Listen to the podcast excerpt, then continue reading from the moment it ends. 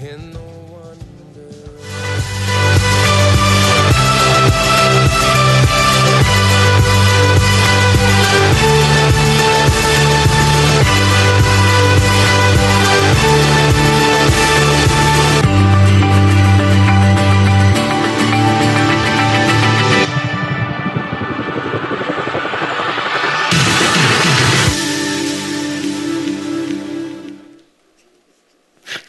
Mic. Good evening. Welcome to our Wednesday night Bible study. Welcome to our campuses joining in, as well as those at home group studies, and people all over the world, literally, who watch these, which amazes me. Let's all stand together and let's open in a word of prayer. Father, we thank you for your word that uh, gives us insight and instruction and this great power. Help us, Lord, to understand as we delve into your word so that we can really know what the hope of our calling is in Christ and who we are in Christ. We thank you for this. In Jesus' name we pray. Amen. Turn around, shake some people's hands around here at our Green Bay campus. And you may be seated. And at this campus, the, uh, the ushers uh, hand out uh, the uh, offering baskets for people who uh, aren't able to make it on Sundays, and they give their offerings on Wednesday nights. Anyway, okay, so now we are going through the New Testament. Uh, we've skipped over the Gospels, but just starting with, because we just recently went all the way through the Gospel of Matthew. But as you can see, the New Testament compared to the Old Testament is relatively small. okay? This is over thousands of years. A lot of history and stuff in here, and stuff that uh, it's hard to even grasp what they're talking about. It's easy to get lost. The New Testament, written in a period of about 70 years, much more concentrated and really to the point, just all around the teachings of Jesus. Uh, and, and the apostles who you know, built on the teachings of Jesus. Um, we were. Uh, we're in the book of Acts, and we're looking at the spread of Christianity. I've been mowing, my maps finally came in. I wanted to kind of give you a, a little visual of, of, where we've been and what we've been talking about. This is uh, Jerusalem here, okay? This is Judea. Up here is Galilee, where Jesus came from, Gal- you know, was in Galilee and Nazareth and all these places up here. And in between is Samaria. And as I explained to you, the Jews here didn't like these Jews there. They were considered half breed Jews. They uh, had intermarried with women from other cultures and stuff, and they were really hardcore about that. Didn't like them. Uh, but as the gospel started uh, spreading out, actually, Jesus started ministering to some Samaritans. Uh, the woman at the well was some, from Samaria and stuff like that. Well, after uh, the gospel started getting spread after Jesus' resurrection, believers in Samaria, people started believing in Samaria, so they went up there and ministered to them, and we read about those miracles and stuff, and they went all over the place uh, ministering uh, the gospel of Jesus Christ. Uh, we read about Paul, or, I'm sorry, Peter, who, uh, you know, this is Lydda where he raised the, the, that lady from the dead, hung out in Joppa where he had that vision about don't call anything unclean that I call clean. And these guys from Caesarea called for him. He comes up there. That's when these Gentiles all started be, believing in Christ and being filled with the Holy Spirit, speaking in tongues, all this stuff. And this was like a, a radical, a shocker for them. Of course, then we have Saul, who's going through and he's just chasing after Christians everywhere, uh, you know, with this very strong hatred of Christianity.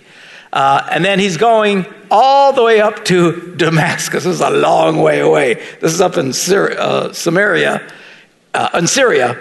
And these guys, you know, man, it wasn't like they hopped in cars, you know, horses or, or walking. A lot of it just takes them a long time. So he's going up to Damascus because now Christianity spread up here. And when they heard that there was Christians up here, they thought this thing's getting out of control. So uh, Saul gets the authority to go up to, to Damascus, find these Christians, and bring them back to prison. Uh, of course, then outside of Damascus, that's when he's knocked to the ground um, and uh, he, he's blinded and he hears Jesus say, Why are you persecuting me? And he says, Who are you? He says, I'm Jesus. So this totally changes his life. He gets saved. It takes a matter of days before he immediately starts preaching with great power and authority uh, of the gospel. And you think, how could anybody just in a matter of days become that proficient because it, he was extremely religious. He knew the Old Testament like the back of his hand. And all of a sudden, after he becomes a believer, all of it starts making sense. And he starts taking these scriptures and he's preaching everywhere, and it's just people are freaking out. So they try to kill him. So he escapes, and they come all the way down back to Jerusalem, where everybody was afraid of him because nobody believed that he was a believer. Uh, finally, they started taking him in, and then Barnabas, nice warm and fuzzy Barnabas that we read about, uh, brother of encouragement, uh, took him to Tarsus. Okay, and then we left off where Barnabas hears about uh, up here at Antioch, which is off the map now. it's up here, believers. So he goes all the way up there, and he's having such a great time. He goes all the way back to get Saul, and then they both stay way up here in Antioch. So they're hanging up there. But uh, the book of Acts says they've been up there, they're up there for a year, hanging out and stuff. So all this is spreading out. This is what we're looking at. And then we go back, meanwhile, back to Jerusalem. That's where we pick it up in chapter 12 of the book of Acts. Am I unusually dark in the screen there? Or is it just me? It's a little dark. Are you guys engineering back there? What do I know? I just work here. All right, so Peter is, uh, we come back to Peter in chapter 12, verse, verse 1. Uh, and guys, it might just be my eyes here, so don't get all freaked out. Just do it the right way. I'll keep quiet. So, uh, Acts chapter 12, verse 1. Now, so it was about this time, this is after it talks about, you know, the gospel going everywhere, and, and Barnabas and Saul are up here, and all this stuff's happening. About this time that King Herod arrested some who belonged to the church intending to persecute them. We don't know why he arrested them, but he did. Uh, Herod is really a strange creature, and uh, uh, he's actually of Jewish descent, uh, but it was a real sellout, uh, and his father's before him, and you know, I mean, it's just a mess. All these guys were just really nuts. Uh, so anyway, here he gets prodded probably to arrest some Christians and uh, he has James, the brother of John, put to death with a sword. So, boom, James. We've been reading about James and John, James and John, these guys throughout the Gospels. We don't get very far, and no more James, okay? So, he's out of it now. He is in heaven, he's gone, and he's the first uh, apostle who is martyred. Now, when uh, Herod saw that this met with the approval of the Jews, and they're all happy because they're getting sick of these Christians, uh, which uh, they said the first time the word Christians was used up in Antioch. Okay, so this word's being used now. And uh, so he says, This is great. Everybody's happy. I'm going to get some more. So he proceeds to seize Peter also. Now, this happened during the festival of unleavened bread. So, after arresting him, he put him in prison, handing him over to be guarded by four squads of four soldiers each. All right? There's a lot of guys watching one guy and he's just surrounded by all these guys, all right? Uh, four squads, four soldiers each. Herod intended to bring him out for public trial after the Passover, which, after what he did to James, just means he intends to kill him. Okay, so he's going to off Peter. And he says, This is great. People like it when I kill these people. Let's kill some more. So Peter gets arrested. He's stuck in jail. So Peter was kept in prison, verse 5. But the church was earnestly praying to God for him. And at this point, you know, you're a little concerned, you know? I mean, these guys were suffering already from the persecution that Saul had been involved in, and then he becomes a Christian, so things calm down a bit. Now persecution is popping up again. And, you know, James, one of these major players, apostle, he's dead.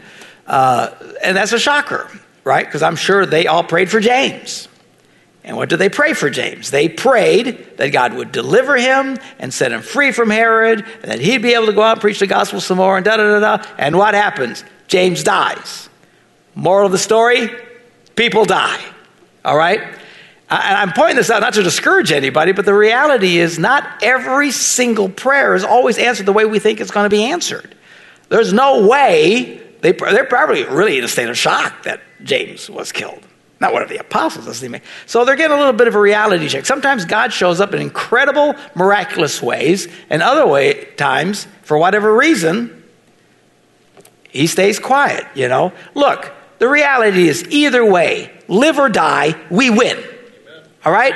We're born again, we have the power of Christ in us. We got all the blessings on this earth, and all of this pales in comparison to heaven. So, worst case scenario, you die, you go to heaven.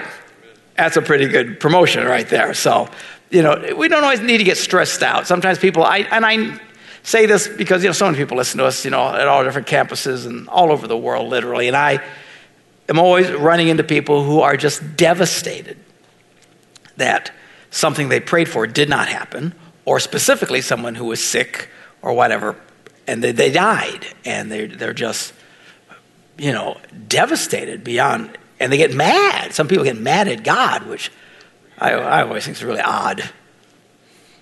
Getting mad at God. I can mad at your circumstances. Why would you mad at God? But anyway, some people, they just, for whatever reasons, get all the fit. And, and just to calm them down. And, and they think, you know, man, if we just were more Bible believing, oh, we wouldn't have these problems. Really? These guys were pretty Bible believing. They're writing the Bible. All right? And it still happened to them. So don't freak out when sometimes things don't go the way that you think. I promise you, for James in particular, this was a good win, a big win. Why did God withhold his hand in delivering James?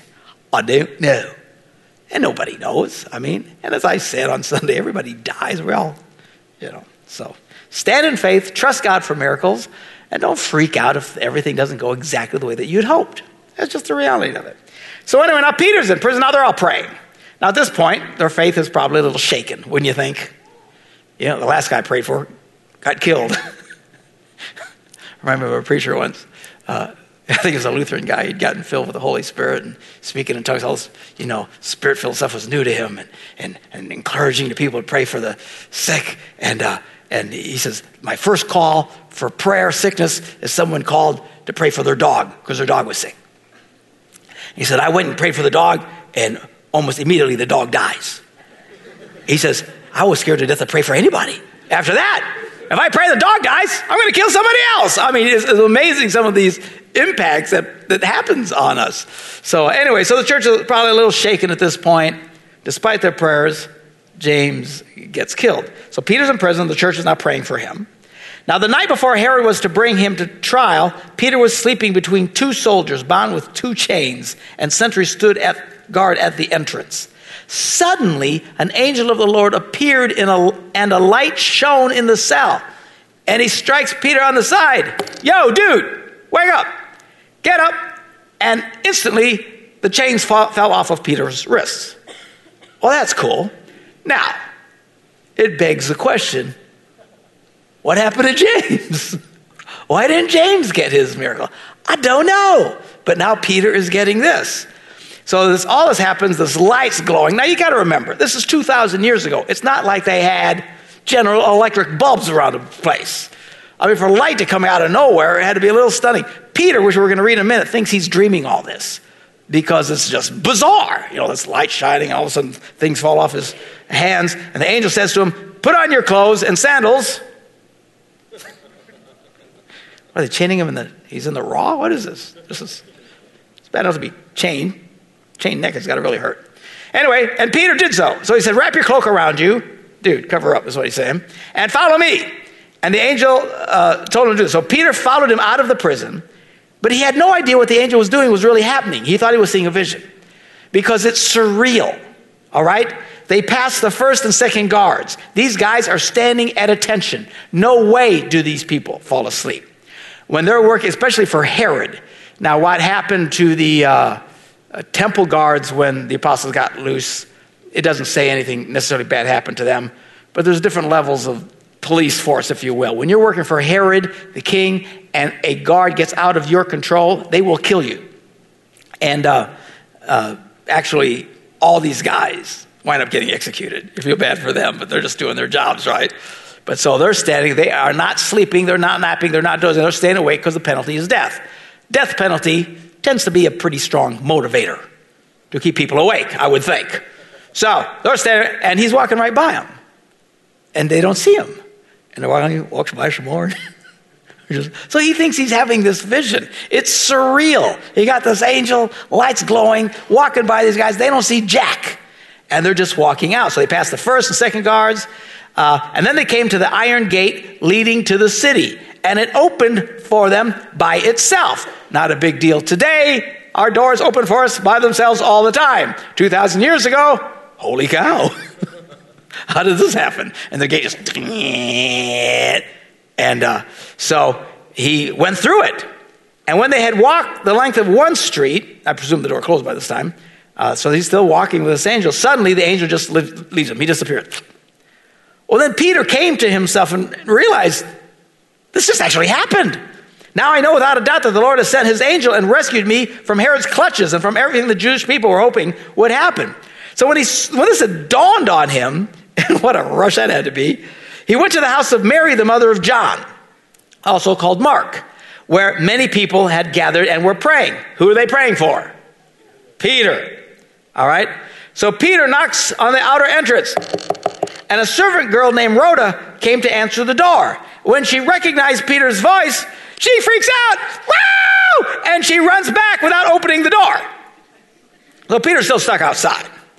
And she's yelling, Peter's at the door, Peter's at the door. And what? They said they told her, You're you're out of your mind. And when she kept insisting that it was so, they said, Oh, it must be his angel. Must be his spirit. He must have died, you know. Now, these people are trusting God for a miracle. They're praying for a miracle. The miracle comes, they don't believe the miracle. Now, why would this happen? Well, because their faith has been a little shaken. You know, it's easy for us to talk about this. At the time, this is like big stuff. So when he said, I'm telling you, Peter said, Oh, it's got to be his spirit, an angel, you know, he's, dead, he's got to be dead, you know. Not exactly great faith. so Peter keeps knocking. And when they finally hear, they go and they open the door and they saw him, they're freaking out. Holy cow, here he is. And Peter motioned with his hand for them to be quiet and described how the Lord had brought him out of prison. He tells them what we just read. And then he says this Tell James and the other brothers and sisters about this. And then he left for another place. Now, James who? Well, it's not James the Apostle, because James the Apostle is dead. He's just got killed.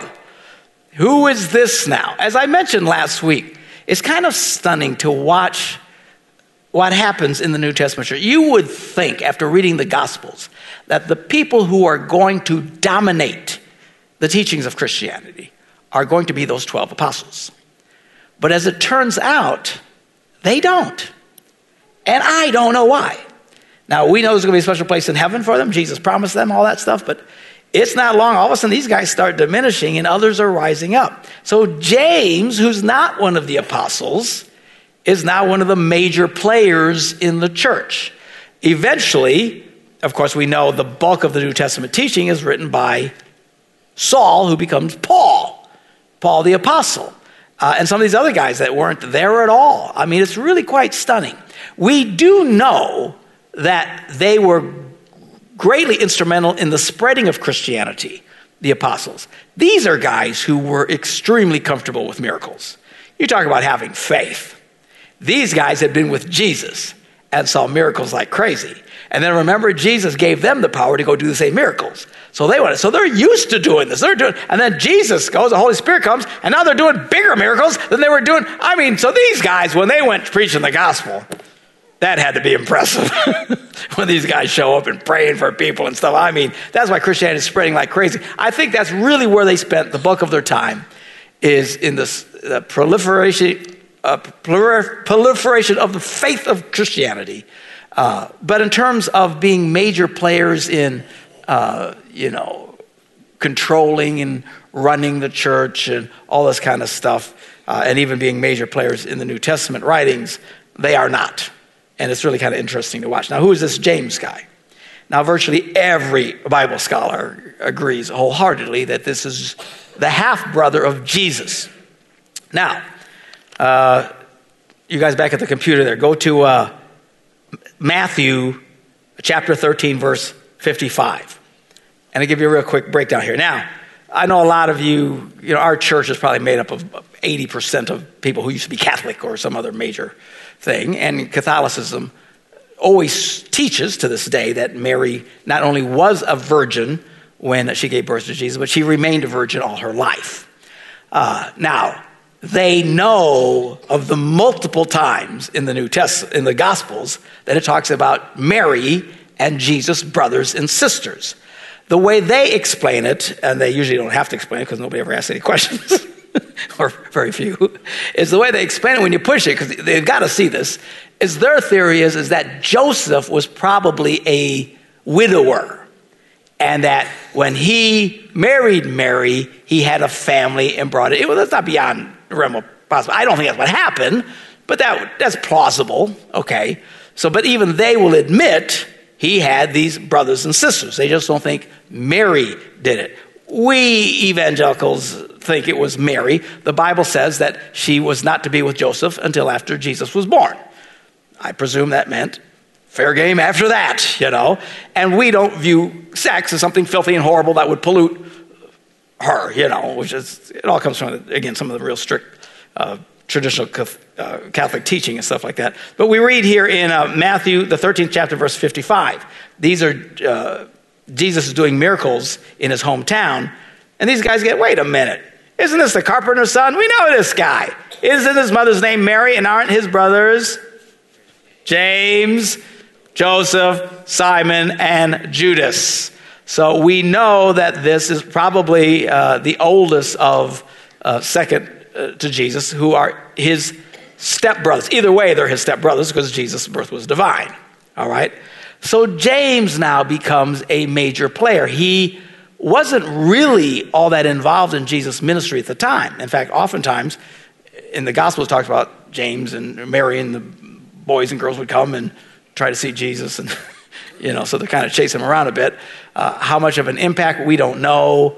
Uh, clearly, he's a believer, uh, certainly by this point, and he becomes a major player in the church. In fact, as we're going to read in a few chapters, when it came for like major decisions, they came and pled their case in front of James and the other brothers. So James becomes like, you know, he's like the head guy administratively speaking uh, in Jerusalem, which again, we still have Peter and all the apostles. I think they just gave themselves to the preaching and teaching of the word and just went everywhere and just rocked everybody's world, like Peter going around doing raising people from the dead, doing all these incredible things. I just think that's what they stayed focused on in terms of running things and writing and instructing a lot of Christianity. Uh, they didn't do a lot of it. James, interestingly enough, does write an epistle that is found in the New Testament. We're going to be getting there in just a little bit. Uh, in fact, his is the first epistle in the uh, New Testament.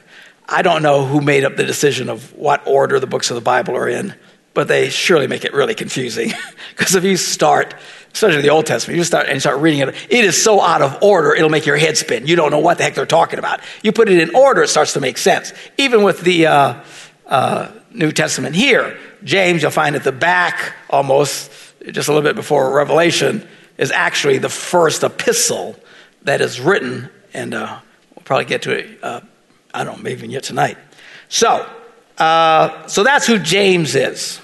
So Peter says, Tell James and the other brothers and sisters about this, and they left for another place. In verse 18, in the morning there was no small commotion among the soldiers as to what had become of Peter. I'll bet there's no small commotion. They're freaking out, and you feel very badly about these guys. After Herod had a thorough search made for him and did not find him. He cross examined the guards and ordered that they be executed. So they all bite it. It's very sad. Well, then Herod went from Judea to Caesarea, all right, and stayed there. He had been quarreling with the people of Tyre and Sidon. Now they joined together and sought an audience with him. So they're having this big fight, and here comes the king. And after securing the support of Blastus, a trusted personal servant of the king, they asked for peace because they depended on the king's country for their food supply. On the appointed day, Herod, wearing his royal robes, sat on his throne and delivered a public address to the people. And they shouted, This is the voice of a God, not of a man. This is the voice of a God. All they're doing is kissing his behind big time. All right, they've got this thing and they're having some problems and they need him on his side and they're freaking out and they finally get, you know, they're trying to calm everything down and, you know, Herod comes out he's blathering and, you know, stupid political talks. And this guy's talking, and they're all just shouting, Oh, it's the voice of a God.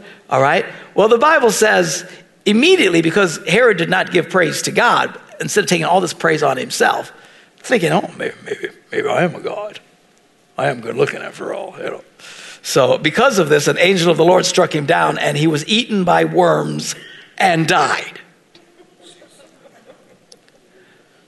Now, I've heard of dying and being eaten by worms. That's really the preferred way of getting worms involved in your life. When you get worms first and they eat you and you die, that's a bad way to go. So Herod has just this nasty, nasty thing that happens to him. And then in chapter 20, uh, verse 24, but the word of God continued to spread and flourish. And now, actually, as, we're going to take a jump over to James, it's probably about this time, uh, or not too far from it, that James actually writes his first, this, this epistle that we find. So we're switching channels now. We're leaving the book of Acts, and we're going to go through this letter of James. All right, y'all with me? Here we go. So we're leaving that there. We're going to come back as soon as we're done reading this epistle that was circulated about this time. We'll come back and we'll continue the story when we get to the next letter, which will be Galatians, Paul's first letter. And this is a hilarious letter. Wait till you get this one. This, he was so mad. I loved it. All right, so we read this letter that James, this guy who's now has this big part, he starts out, he says, James, a servant of God and of the Lord Jesus Christ to the 12 tribes scattered among the nations. Who is he talking to? Jewish Christians. The 12 tribes scattered. He's literally talking to Jewish Christians. You have to remember, up until this point, uh, there was, they would hear about Gentiles becoming Christians. They hadn't processed this yet. It's still going to really hit the fan for them. They're going to have this big argument about what to do with these people uh, and, and what rules they have to follow and what they don't have to follow. But at this point, it's kind of like this aberration. Remember, Peter went up, you know, to uh, Caesarea and entered this Gentile's house, and they all got saved and stuff. And as soon as he gets back to Jerusalem, they all put him on the carpet.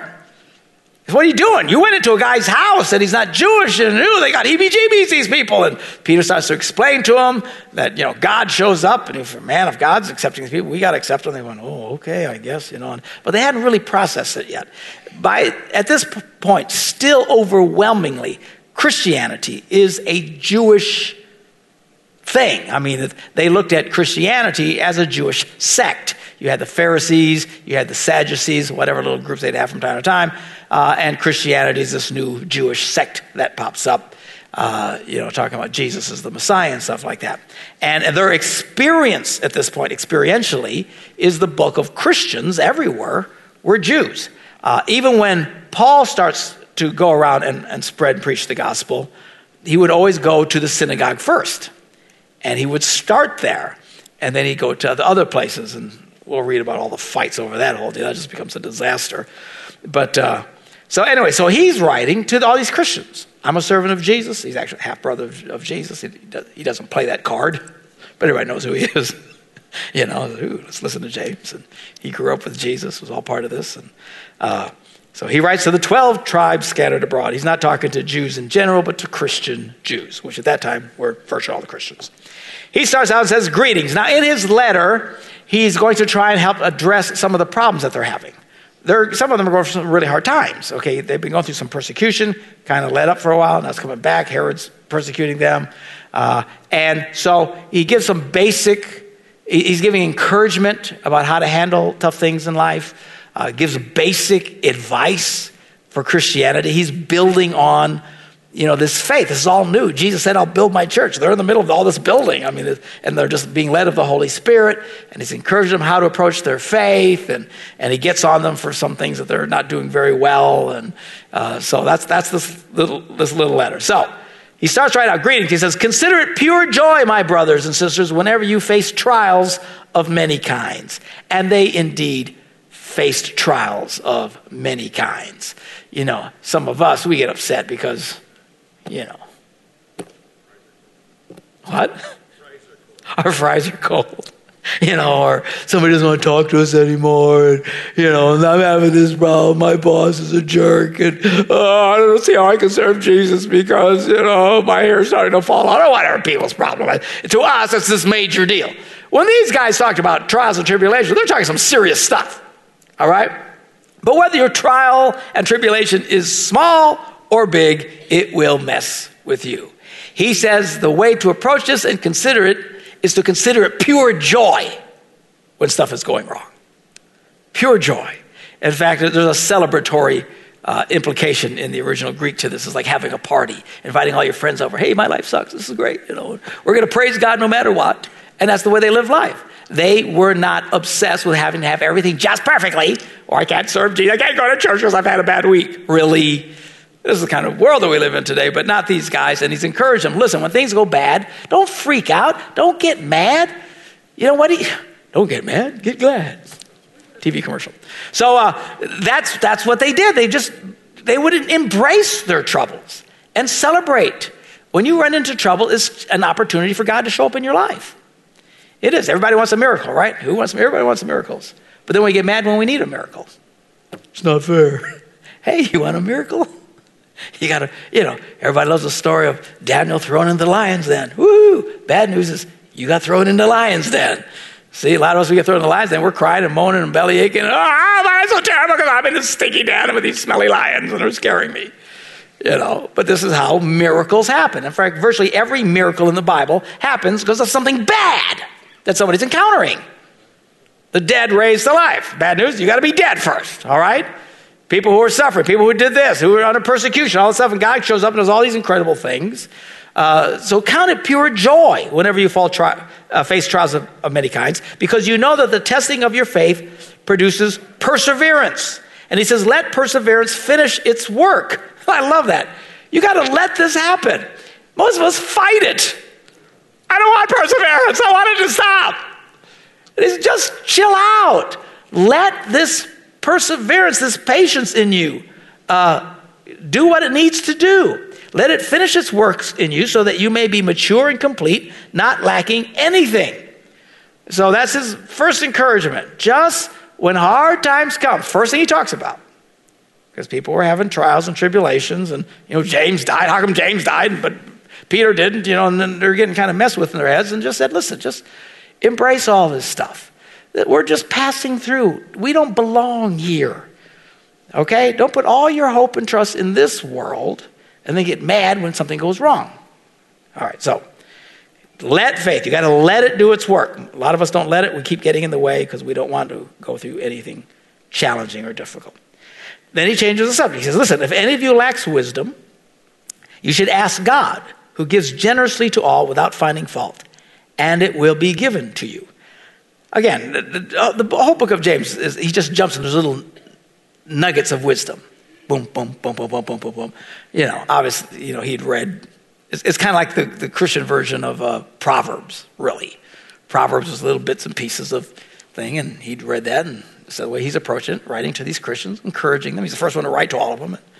So he's giving little bits of information. He says, you know, if, if you lack wisdom, ask of God. He gives wisdom. Now, what is wisdom? Do y'all know what wisdom is? Do you remember Solomon? God comes to Solomon and says, Ask me anything, and I'll give it to you. Now, most people would have asked for money. Or in that day, either money or the death of all their enemies. you know, you got issues when you'd rather a bunch of guys you don't like die rather than taking the cash. And what Solomon does is he says, God, give me wisdom so I can know the right thing to do. You're putting me in charge of all these people. I don't know what to do. Give me wisdom. God says, because you did not ask for money, I'm going to give you more money than you can handle. He was paid annually in tons of gold. Uh, this is known as Israel's golden age. They had prosperity. You talk about a run on the stock market. I mean, everybody was making out like a bandit during Solomon's time because God blessed him because of the purity of his heart at the time. I say at the time because he kind of messes up later. Uh, and he says, because you didn't ask for, you know, crushing all your enemies, I'm going to give you peace. As far as we know, we're not aware of any war that was even fought during his entire lifetime, which is stunning. These people are always going to war. Uh, but God gave him wisdom to know what to do. And we read the story about, you know, the two women fighting over the baby. And he says, well, cut it in half. And the real mom says, no, no, no. I mean, this is the wisdom of Solomon. These, these are these incredible stories. He was brilliant beyond measure. And this is why the country did so amazingly well. Can you imagine having political leaders who always knew the perfect thing to do? neither, neither can I, because uh, we got a bunch of weirdos. But uh, uh, that's what he was.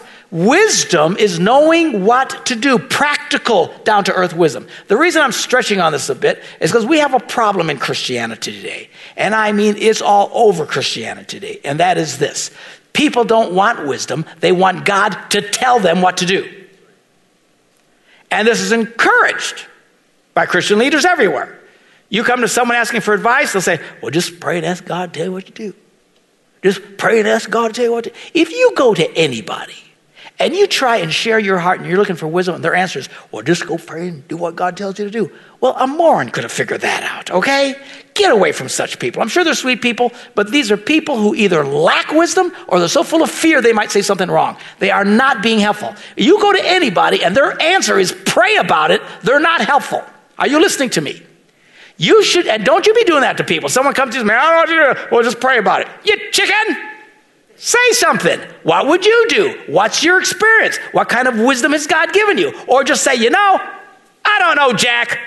Go ask the next guy because I just, you know, we don't do this spiritual, oh, I just pray about it. Yeah, we figured we prayed about stuff before we came to talk to you. All right? Practical wisdom.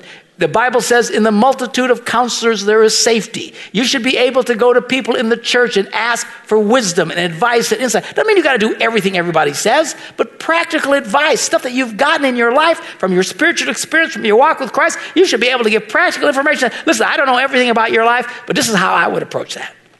And give them some advice. This cop out in Christianity today is like a plague where no matter who goes to anybody, all they say, well, just pray about it. So nobody's given anybody wisdom, and, every, and anybody is afraid to make decisions in the first place. They don't want wisdom. See, most people run from the idea of wisdom. They want God to tell them what to do. And this is in every area. You know, oh, what, what church are you going to? I'm just waiting for God to tell me what church to join. I'm waiting for God to tell me what job to work on. I'm waiting for God to tell me, you know, what, who to marry. I'm just waiting for God to tell me who. To. What are you, Moses? You know, these people are so spiritual. But yet their life's always a mess and they can't make decisions. Everything is not up to God. And I promise you, when God wants you to do something, He'll show up and He'll tell you. All right? You don't have to be running around. This insanity of begging God's will before you do anything is not biblical. There's Old Testament models for it, but not in the New Testament. For heaven's sakes, these guys, guys, we're going to read the book of Acts, they just went. And then the Holy Spirit would show up and say, don't do that or do that. Well, fine. God's a big boy. I use the analogy. How many of you have children? Do you tell your children what you want them to do, or do you wait for them to seek your face? Well, it's absurd. Of course you tell them. You got employees? Do you tell them what to do, you hope they come and just sit at your feet for a while? Get your. Of course, if we being evil know how to give instruction to people, how much do you think God is? God's will is God's will. Most of God's will is right here in the Bible. And you can see God's more concerned about how you are than exactly every little thing that you do. So well, I got to make decisions. Yes.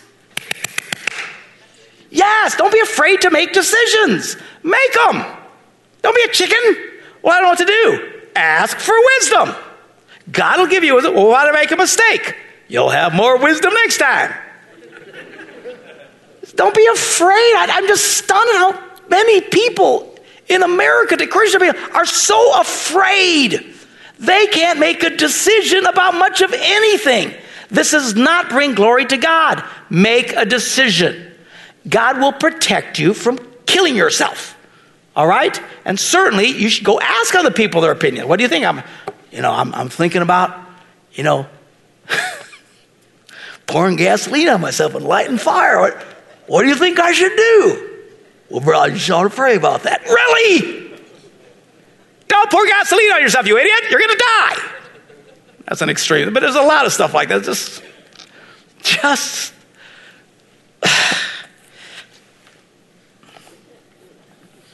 You know, a lot of people, I said this last week or on Sunday morning, I think sometimes we're too quick to pray for people. You know, now when you come for prayer, I get that. But A lot of times when people come to pray, if any of you ever come to me for prayer, the first thing you get from me is a bunch of questions. That's what I do to you. Uh, I, I just got to pray, my, you know, this horrible thing's happening. Well, why is that happening? And they stare at me like I dropped in from Mars. You know? It's like the lady said, ah, you, need, I, you need to pray for my husband because he won't let me read the Bible to him. Most people just start praying right away. Oh, Lord, we pray for this man. You open his wicked, evil heart. I thought, oh, well, wait a minute. What do you mean God won't let you read the, the guy won't let you read the Bible to him? He won't let me read the Bible to him. I try. I said, well, are you reading how much God loves him and cares about him? Or you going reminding him how he fails and doesn't stand up and do the right thing? She goes, well, the latter. well, stop it. Man, I wouldn't let you read the Bible to me either. If every time you read the Bible, you're showing me what a jerk I am or how I'm such a failure and stuff like that. I never did pray for her husband. need to pray for her.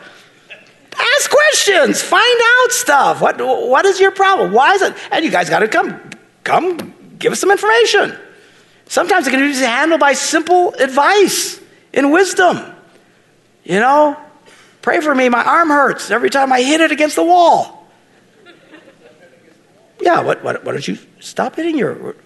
Really? You know, I mean, I know it sounds very simplistic, but some people's problems that are overwhelming sometimes are incredibly simplistic. Ask questions. Check it out. Let's look for wisdom. Let's be people of wisdom. God gives us wisdom. We should be able to impart wisdom. We should be walking in the fruit of the Spirit. One of the fruits of the Spirit is, uh, gifts of the Spirit is wisdom. And let God use you to speak into people's lives. Now, if you ask and such and such, and then, okay, well, great. Then you think, yeah, sounds like a spiritual problem. Let's pray. You know, I mean, someone comes up to me and says, you know, I don't have any money. I pray to have any money. I need some money. Pray for me. Why don't you have any money? Well, I'll keep spending all of it. well, how about we work on that? you don't need more money, you'll just spend more money. Or, I don't have any money because I don't have a job. Are you looking for a job? No. I'm serious. I have conversations with people like this. No. Well, why not? Well, I'm just waiting for the Lord to bring me a job. Go out there and just get a job. First job you can find, do it and ask God to give you a favor so you can buy a better job and a next better job. I'm not going to pray for you to get some money when you're too lazy to go get a job. Somebody say amen. amen. It's called wisdom. I know it sounds so spiritual just to pray about everything. I'm telling you, that kind of response is not, it's pseudo spirituality. It's people who don't want to take time to find out about other people's problems or are afraid to tell them anything. Don't be afraid. Ask wisdom, speak into their lives, and then pray for them. Okay? Sometimes you find out something's really, you know, my girlfriend doesn't want to go out with me anymore. Okay? you know, you got really bad breath, right? I mean, I don't know. I mean, some advice. Just don't beat. No, I think I'll beat that to death. Anyway, move on. Ask for wisdom. Everything doesn't have to be God telling you stuff. Use your brain. Ask for wisdom. You want to know what to do? Ask for wisdom, it says. And when you ask, you must believe and not doubt, because the one who doubts is like a wave of the sea blown and tossed about by the wind. So you got to have some faith. I'm, saying, I'm going to pray, but I don't know if God will give me the wisdom. I'm not sure. I don't know what to do. Really? This isn't exactly the right kind of prayer for wisdom. Pray, trust God. At some point, what it is, I just know people are afraid. They are afraid. The majority of people in the world never accomplish much anything just because they're afraid. They will spend their entire lives in the gray of safety and never risk anything and never accomplish anything because they're afraid of failing. Don't be afraid of failing. Some of the greatest people in the world failed multiple times. I, I could write a book. I think I may write a book someday of all the really stupid things not to do by Mark Gungor from personal experience. It gives you wisdom. Don't be afraid. So what? You make a mistake. I know people are just scared to death of them. Just lose that stuff, man. It'll be fine. That person who's afraid, can't decide about anything, should not expect he's going to receive anything from the Lord. Such a person is double minded and unstable in all they do. All right, next chunk of wisdom. Believers in humble circumstances. He's talking about people who don't have much money. Ought to take pride in their high position, the position that we have in Christ. You don't have much of anything, you think you're a nobody. As far as God's concerned, you're a somebody. You really need to think in this thing. You are in a high place because of what Christ has done in you, and He values you greatly. Just because the world doesn't value, doesn't mean God doesn't value you.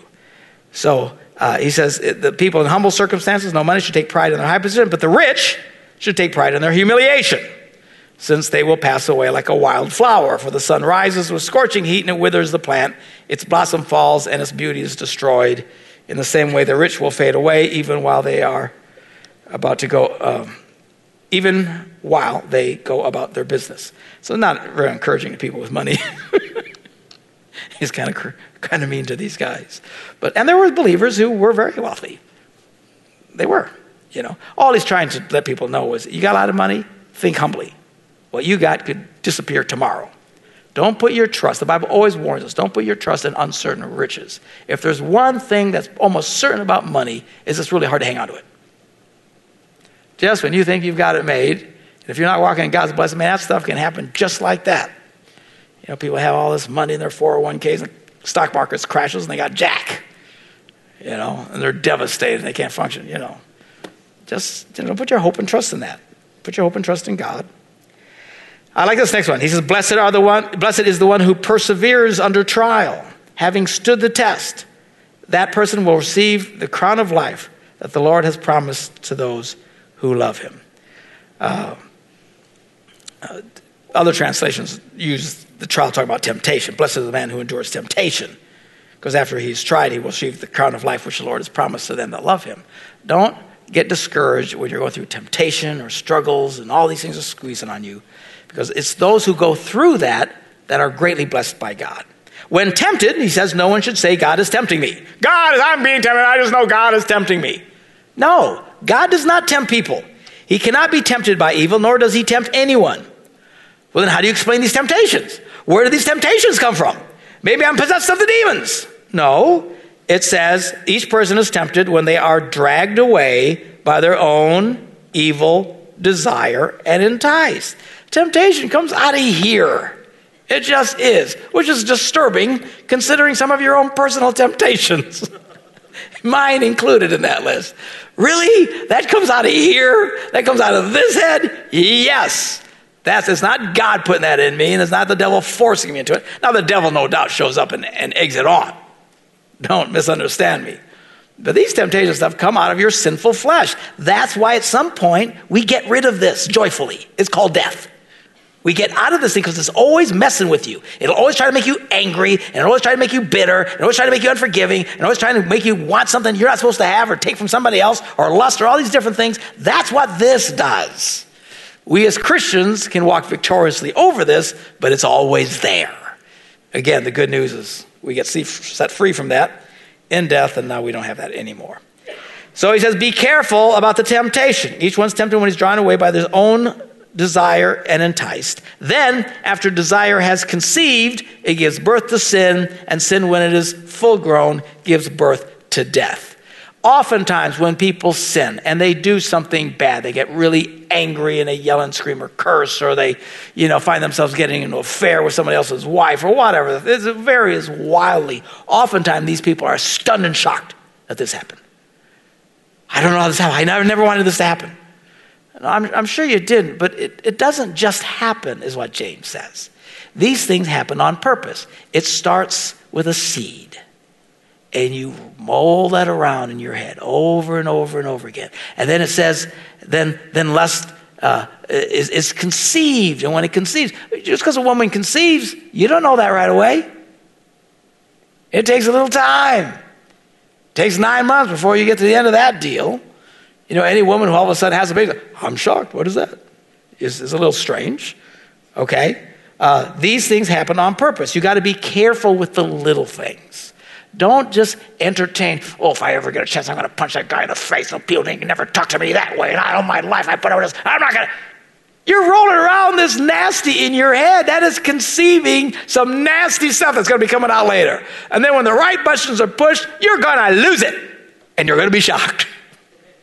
And what he's trying to say to you is no, these things don't happen. They're not shocks. Okay? These are intentional things. Thoughts, attitudes, behaviors that you play, the old saying, you play with fire, you're going to get burned. And that's exactly what he's warning here. Watch what you're thinking. Watch what you allow into your head and what you meditate on. So oh, it's just a thought. It's no big deal. No, no, no, no. Little tiny seeds. This is how life is started. Little tiny seeds all of a sudden coming to life. Just because it doesn't happen right away, don't think that uh, there's not a definite start. It's not when it happens later. All right? Then he says this Don't be deceived, my dear brothers and sisters. Every good and perfect gift is from above, coming down from the Father of heavenly lights, who does not change like shifting shadows. He chose to give us birth through the word of truth, that we might be a kind of first fruits of all he created. So he's talking about the born again experience that we're supposed to have and how God wants to bless everybody. You know, there's no chain of thought here. He's just jumping from one thing to another. Uh, here's a great one. Some of us by the name of Mark Gungor need to really write this one down. But uh, my dear brothers and sisters, take note of this. Everyone should be quick to listen, slow to speak, slow to become angry. Because human anger does not produce the righteousness that God desires. Here's the funny thing I am the kind of person, I do have to work on this. I would much rather talk than listen to anybody. but that gets us in trouble. You got to learn the old saying, God gave you two ears and one mouth. That means you should listen twice as much as you talk, okay? And you shouldn't just always be blathering your opinions constantly on people. You need to listen, take input. Some people never like to listen to anybody. And then they get mad. And when we get mad, we all feel perfectly justified. And this is good. And God understands I'm doing God's will by yelling and screaming because I'm right. And what he's saying is look, human anger does not produce the righteousness that God desires. God doesn't use your anger and you losing it going psycho and crazy to advance. Really, I'm just trying to help my husband by screaming at him. Yeah, why don't we take that off the table, okay? That's not exactly a helpful thing. Anger, human anger, does not advance what God is wanting to do. I get it, everybody gets mad and stuff like that. Just keep it in context, okay? So he says, therefore, get rid of all the moral filth and the evil that is so prevalent, and humbly accept the word planted in you which can save you. Do not merely listen to the word and so deceive yourselves. Do what it says. Anyone who listens to the word but does not do what it says is like someone who looks at his face in a mirror and after looking at himself, he goes away and immediately forgets what he looks like. I've preached this many times to you. The word of God is a reflection of who you are. You look in the mirror, you see something, and you correct. Okay?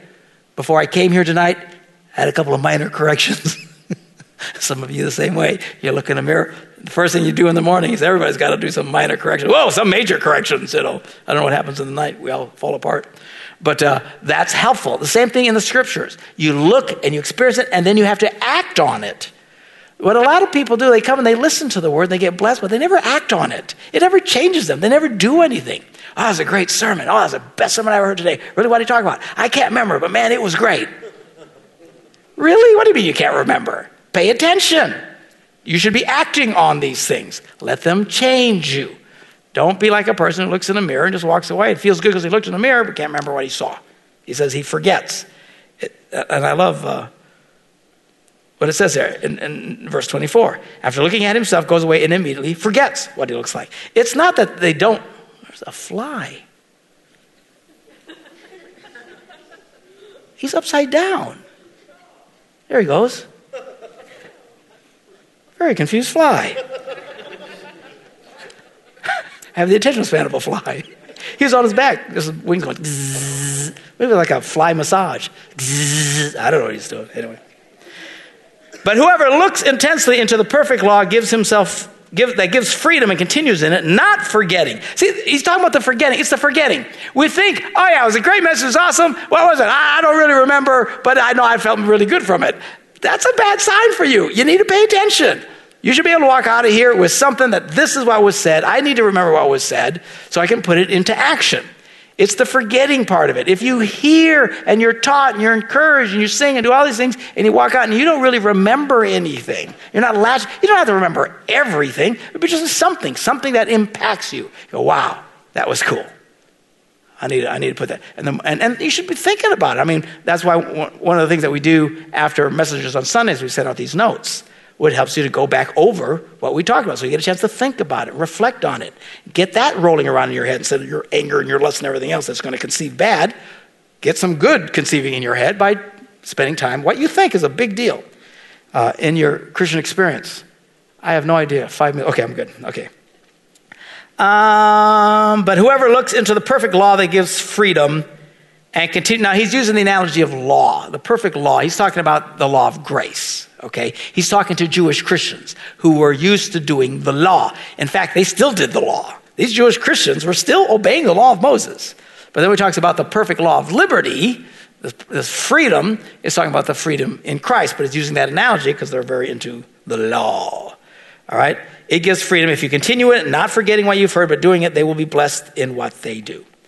Uh, and we'll get to this and I guess end with this. Let's see.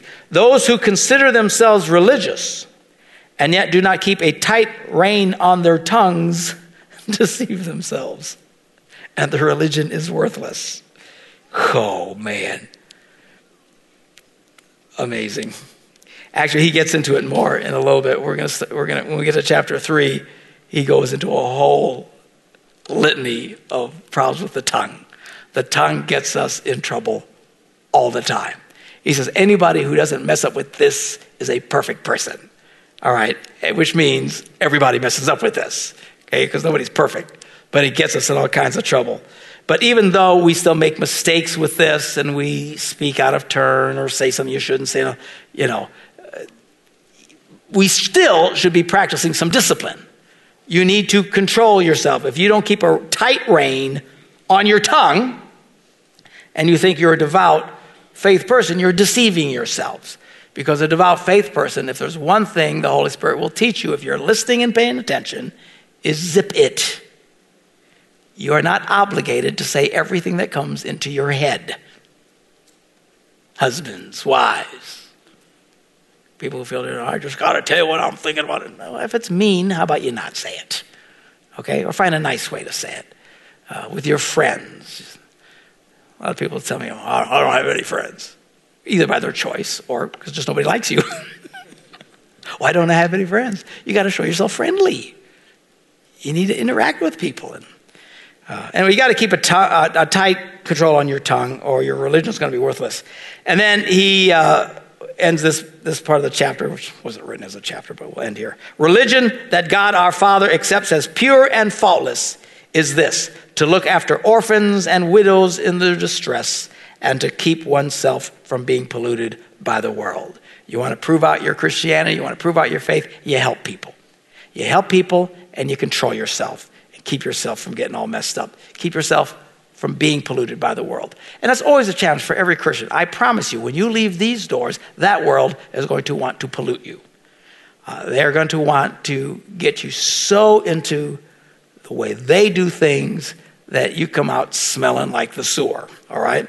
Our challenge is we got to live in the sewer, but not smell like the sewer. If anything, we should be walking around like air fresheners and affecting the world around us. But you got to do that intentionally, okay? And one of the so you got to keep yourself from letting all that crazy affect you, which means pay attention.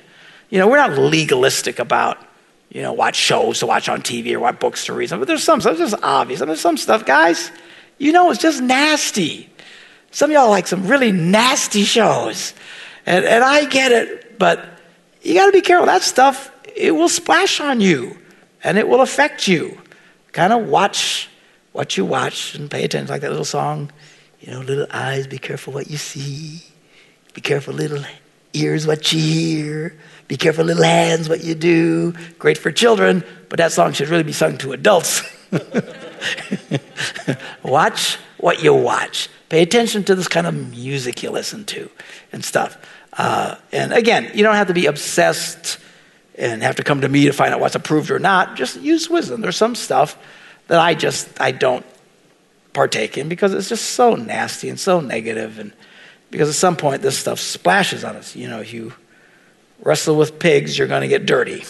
So, you want real religion, he boils it down real simply helping people. In this case, he specifically points out, you know, uh, kids that don't have fathers, you know, helping widows that, that don't have husbands. And these, and the analogy here is we're talking about people who, in that time and day, they, there wasn't Social Security and stuff like that. You're in a situation you had no uh, husband and you didn't have a son that could make a living. Man, you were the poorest of the poor. It wasn't like it is today. So it's not necessarily that we don't have quite as much of this today as they did back then, but there's still people around you that need stuff and they're hurting and stuff. And uh, if you're going to really express your faith, you do it by taking your Christianity and putting it into giving it shoe leather, all right? Going out blessing people, encouraging people, trying not to get dirty in the crazy world that we live, and so on. So, um, as you can see, I mean, these are just basic chunks of advice that he's given to these early Christians. That's chapter one. Next Wednesday, we'll pick it up again. It won't take long. It's a, pretty short, I mean, it's a, you know, three, four pages. It's pretty short. Uh, and then after we're done with this, we'll go back and pick up in Acts and see what happens with the story, and, and we'll keep jumping back and forth. But James is a really interesting book. Uh, I, I, actually, this is years ago. I couldn't, I, don't, I couldn't do it now, but I actually memorized this whole thing. I could quote it verbatim in the King James language. Uh, that's why just reading this in NIV confuses me because I want to quote the old language. But these just practical wisdom stuff that you get in you, and it really helps you. Just real simple. It's, it's this, none of this that we'll read in James is complicated theology. Now, there's parts of Paul that we will get into, and I'm already dreading it because it's like really in the weeds. And I'll, but I'll admit, if I don't know what he's talking about, I'll tell you, man, I'm not sure what he's, what I think he's talking about. But I mean, it's really heavy. You get into Hebrews, like, holy cow, you know. But this, this is, this is the easy stuff. Don't be a jerk. Don't be mean to people. Be kind. Watch what you think. Don't be freaking out about what to do. Ask God for wisdom. These are all basic stuff. Watch what you say. Don't go around blathering around uh, and, and, causing uh, problems in your life. Uh, all very practical things that He's given to the Christian faith. And then we'll pick it up from here next Wednesday. All right? God bless y'all. See you next week.